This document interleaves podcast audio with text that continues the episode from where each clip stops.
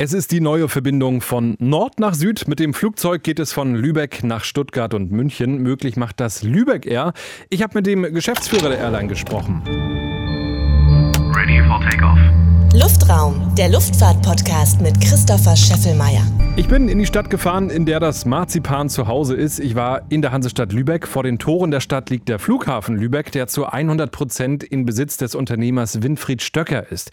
Also da gibt es kein Geld vom Land oder der Stadt. Dieser Flughafen ist komplett in privater Hand. Und seit dem 17. August gibt es Linienflüge in Richtung Süddeutschland. Erste Frage also an den Geschäftsführer Jürgen Friedel. Wie viel Humor muss man eigentlich gerade haben, um genau jetzt in dieser Zeit mit einer neuen Airline an den Start zu gehen? Na, ich bin geboren in Köln, deswegen habe ich den Humor ja so ein bisschen in der Muttermilch mitgenommen. Äh, unser Geschäft ist aber alles andere als humorvoll, sondern wir meinen das wirklich ernst und äh, wir haben trotz Krise gesagt, wir starten jetzt mit unserer Airline und das war auch genau richtig. Denn man kann dann, äh, wenn die Maschinen noch nicht ganz voll sind, auch ein bisschen üben, die Prozesse einspielen und einfach mal sehen, ist das Produkt auch wirklich so, wie der Markt es dann braucht. Wie sind denn die ersten Wochen jetzt gelaufen? Die sind erstaunlich gut gelaufen. Äh, wir haben keine Verspätung gehabt. Wir sind sogar immer ein bisschen früher da als geplant. Das Feedback der Kunden ist großartig. Also das geht nicht besser. Da sind so Stimmen wie, ähm, ich fliege nur noch mit Lübeck Air oder das war der beste Flug, den ich je gemacht habe. Äh, das ist das, was uns auch motiviert und genauso war es auch angelegt. Unser Produkt ist wirklich konsequent auf den Kunden ausgerichtet.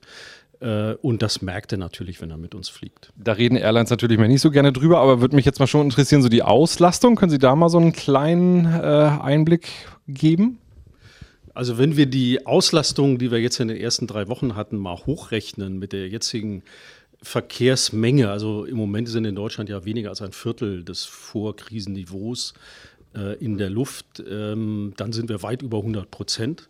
Wir sind nicht unzufrieden, muss man ganz ehrlich sagen. Über genau Prozentzahlen möchte ich jetzt nicht so gern sprechen. Wer sind denn so Ihre klassischen Passagiere? Sind das äh, Münchner, die hier oben an der Ostsee Urlaub machen wollen oder sind das äh, Mitarbeiter von der Firma Dräger, die ja hier ähm, ja, ansässig sind in Lübeck, die dann äh, runterfliegen nach München oder Stuttgart? Wer sind Ihre Kunden? Wer ist Ihre Zielgruppe? Wir haben uns ja sehr stark auf Geschäftsreiseverkehr ausgerichtet, also das Produkt auch extra so gestaltet, nach München, Tagesrandverbindung, sodass man dort morgens hin kann fahren, den ganzen Tag arbeiten, abends zurück.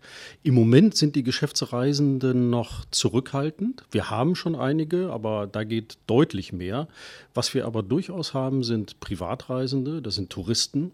Und zwar dann aus beiden Richtungen. Also der Lübecker, der gern mal nach Bayern will oder Baden-Württemberg, aber auch der Stuttgarter oder Münchner, der sagt, Mensch, ich möchte gern mal an die Küste, ich möchte mir das hier mal anschauen.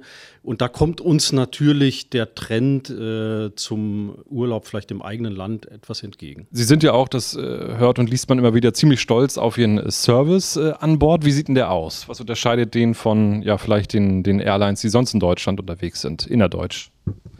Also zum einen haben wir ein wunderbares Flugzeug, das äh, ist ganz frisch renoviert, sieht aus wie neu, sehr bequeme Sitze und vor allen Dingen ein sehr, sehr guter Sitzabstand. Wir haben in der ATR 72 haben wir nur 60 äh, Sitze eingebaut äh, mit einem Sitzabstand rund 90 Zentimeter.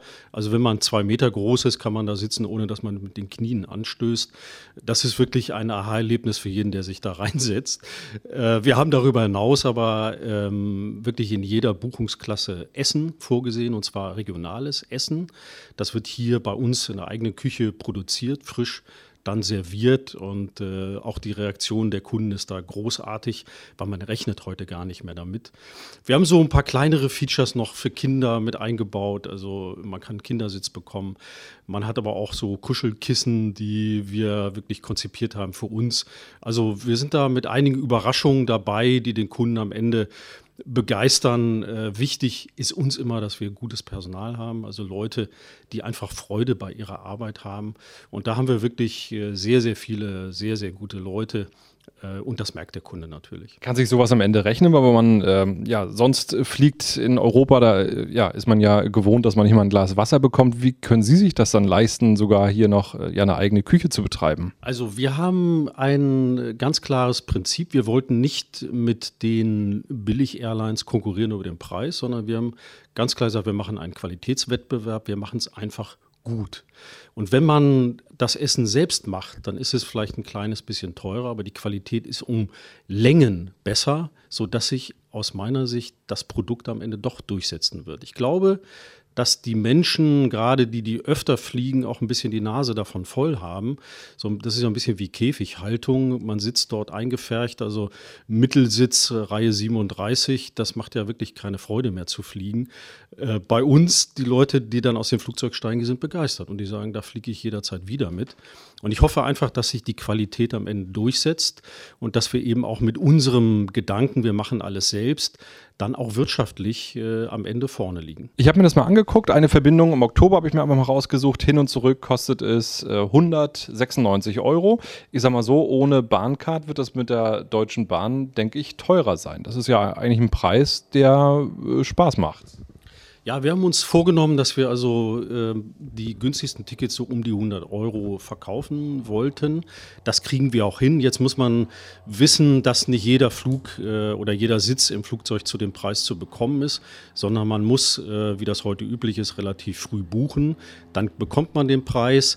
Äh, wenn man später bucht, dann wird es halt ein bisschen teurer. Es gibt auch Tage, wo wir weniger günstige Tickets äh, äh verkaufen, weil einfach die Buchungszahlen da hoch sind.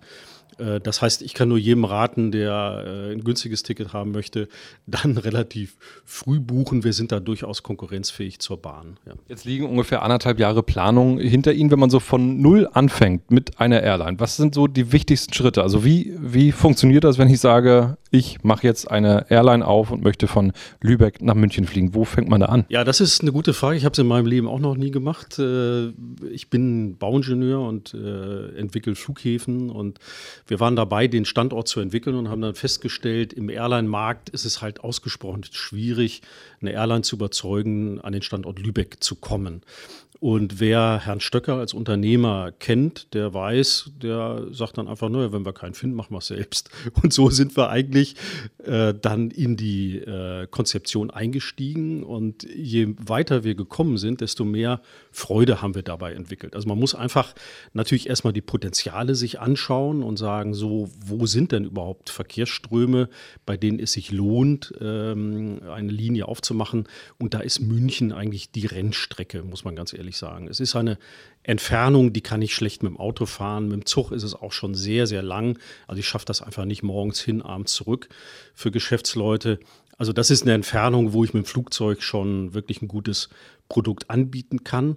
Und wenn ich dann so ein bisschen weiß, welche Strecken will ich haben, dann überlege ich mir, mit welchem Gefäß mache ich das eigentlich. Also ich muss ja ein Flugzeug kaufen. Ich kann mit einer 737 oder einem A320 natürlich billiger produzieren als mit unserer ATR 72.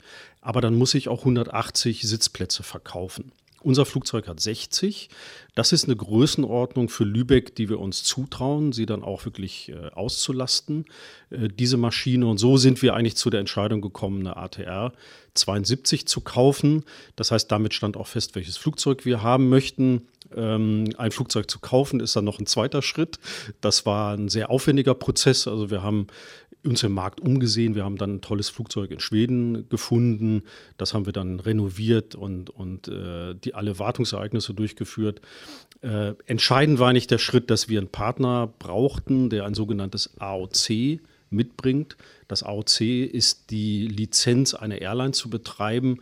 Das haben wir jetzt noch nicht äh, gemacht, sondern wir machen das mit unserem Partner Air Alsi. Das heißt, die betreiben jetzt unser Flugzeug. Wir haben uns stärker darauf konzentriert, das Produkt zu entwickeln. Ähm, also was bekommt der Gast, zum Beispiel bei uns ja auch Gepäck, äh, ist inklusive bei jeder Buchungsklasse. Ähm, wir haben dann auch den Kontakt zum Kunden entwickelt, also ein Buchungsportal. Wir haben eine Hotline aufgebaut, also wir sind telefonisch jederzeit erreichbar. Äh, auch ein, ein Ticket-Desk sozusagen installiert das waren alles Dinge, die wir dann hier vor Ort aufgebaut haben.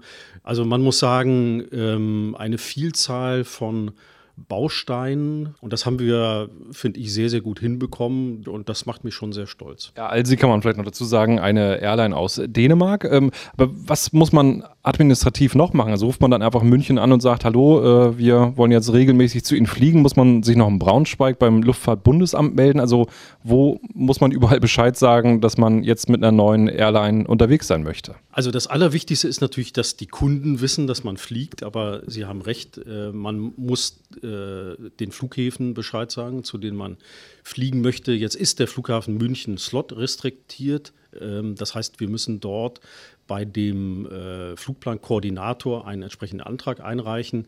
Das macht man rund ein halbes Jahr vorher äh, mit den entsprechenden Flugzeiten, die man plant. Äh, bei uns war es dann so, wir haben nicht genau die bekommen, die wir wollten, aber ähnliche.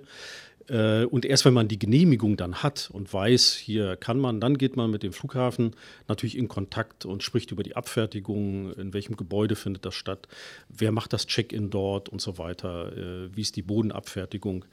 Also äh, viele Absprachen, aber entscheidend ist eigentlich die Slots, die man bekommt. In Stuttgart ist man noch nicht so äh, limitiert. Das heißt, dort haben wir genau die Flugzeiten bekommen, die wir haben wollten. Und das war dann die Grundlage der Planung. Wie ist es, wenn ein Flugzeug dann in München und Stuttgart landet? Wird es da betankt oder fliegt es hier schon voll in Lübeck los? Also wir haben das so äh, gehandhabt, dass wir das Flugzeug hier so weit volltanken, dass es hin und zurück fliegen kann. Ähm, es kommt immer so ein bisschen darauf an, na, je nach Wetterbedingungen, Auslastung des Flugzeuges, kann es auch sein, dass wir dann in München und Stuttgart mal tanken, aber äh, hin und zurück schaffen wir auf jeden Fall mit einer Tankfüllung. Jetzt haben Sie von München gesprochen, dass es ein, ja, für Sie wirklich ein, ein optimales Ziel ist. Äh, spielen da auch so Umsteigeverbindungen eine Rolle? Also wäre vielleicht eines Tages auch ein Codeshare mit Lufthansa möglich, sodass man hier schon eincheckt und dann weiter nach Chicago gleich fliegt mit Lufthansa? Das ist eine Ausbaustufe, die wir in jedem Fall vorhaben. Wir haben auf der Strecke nach München fast 80 Prozent Originärverkehr. Das heißt, äh, diese Gäste bleiben dann tatsächlich in München. Etwa 20 bis 25 Prozent würden gern umsteigen. Und das äh, tun sie dann natürlich äh, auch. Allerdings haben wir noch keinen Codeshare. Das heißt, äh, unser Gast müsste heute noch das Gepäckstück in Empfang nehmen und dann wieder neu einchecken, wenn er Gepäck dabei hat.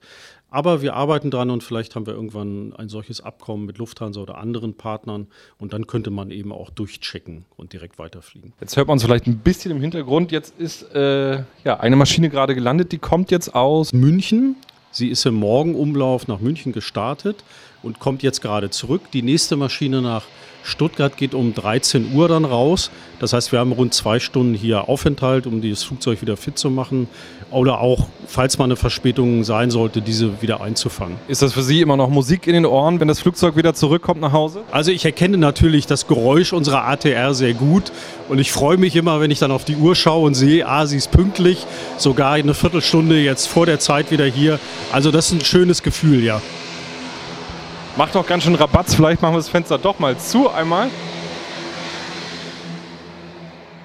Ja, Fenster zu. So können wir vielleicht doch besser reden. Wie sieht es denn eigentlich aus mit der Wartung? Wird das auch hier vor Ort in Lübeck gemacht? Ja, wir haben hier eine sogenannte Line Maintenance aufgebaut. Das heißt, Techniker sind hier vor Ort. Das heißt, kleinere Reparaturen werden hier direkt gemacht.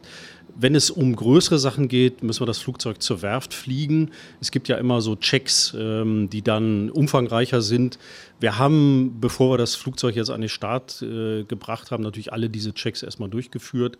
Aber ich denke, so in einem halben Jahr wird auch erstmalig erst so sein, dass wir sie dann äh, an der Stelle fliegen, wo dann ein größeres Wartungsereignis stattfindet. Jetzt sind Sie ja nicht nur Chef von Lübeck Air, sondern auch Chef des Flughafens hier vor Ort. Ähm, ist angedacht, dass in Zukunft oder wäre das Ihr, Ihr Wunsch, Ihre Hoffnung, Ihr Plan, dass noch die ein oder andere Airline noch zusätzlich äh, hier wieder abfliegen wird? Es gab ja mal eine Zeit, da war Ryanair hier ganz groß. Wir sind offen für Dritt-Airlines. Wir würden uns sogar sehr darüber freuen, wenn wir diese akquirieren können. Wir haben äh, jetzt schon ab und zu Charterflüge im Angebot. Äh, das sind eben kleinere, kleinere Reiseveranstalter, die das anbieten. Aber ich könnte mir auch vorstellen, dass vielleicht die eine oder andere Airline hier wirklich einsteigt und dann Linienflüge anbietet. Also wir bemühen uns jedenfalls um solche Verkehre. Wir wollen es nicht bei Lübeck Air allein hier belassen. Das machen ja gerade so kleinere Flughäfen wie Rostock-Lage oder auch äh, Kassel immer wieder Schlagzeilen, wird gesagt, die sind nicht profitabel. Äh, wie sieht es da bei Ihnen aus? Ich meine, Rostock ist ja nicht weit weg. Ist die Situation hier anders? Wir haben ein besseres Einzugsgebiet hier in Lübeck. äh, im Vergleich zu Rostock-Lage. Also die Wirtschaftskraft ist hier deutlich stärker. Es wohnen auch sehr viel mehr Menschen hier bei uns. Äh, Lübeck gehört ja im Grunde auch zum Großraum Hamburg. Das heißt, wenn ich im Osten Hamburgs wohne, bin ich schneller hier am Flughafen Lübeck äh, als in äh, Fuhlsbüttel. Man muss auch sehen, wir sind ja direkt an der Autobahn hier, A20. Damit haben wir nach Osten eben sehr gutes Einzugsgebiet. Wenn man überlegt, dass jetzt der Flughafen Tegel umzieht nach Schönefeld, habe ich, äh, wenn ich über Berlin abfliegen will, ja noch äh, eine viel weitere Anreise. Also da ist durchaus äh, Potenzial bei uns, was vielleicht kleinere Flughäfen, Sie nannten ja Rostock, so nicht haben. Ja, dann vielen Dank und für die nächste Zeit, die nächsten Jahre alles Gute für Lübeck Air. Herzlichen Dank fürs Gespräch. Wir haben dann noch eine kleine Runde über den Flughafen gedreht und ich konnte mir auch so eine ATR 72 von Lübeck Air mal angucken, auch die Kabine und da muss ich wirklich sagen, der Sitzabstand, der ist echt anständig. Ich bin über 1,90 Meter groß, aber meine Knie, die haben den Vordersitz nicht berührt. Bilder zufolge, wie immer auf Insta und bei Facebook. Und wenn es euch gefallen hat, gerne eine 5-Sterne-Bewertung dalassen und äh, weiterempfehlen. Da freue ich mich auch sehr. Denn je mehr Menschen diesen Podcast hören, desto leichter für mich an spannende Themen ranzukommen. Danke also fürs Zuhören und bis zum nächsten Mal. Luftraum, der Luftfahrt-Podcast mit Christopher Scheffelmeier. Parking brake set.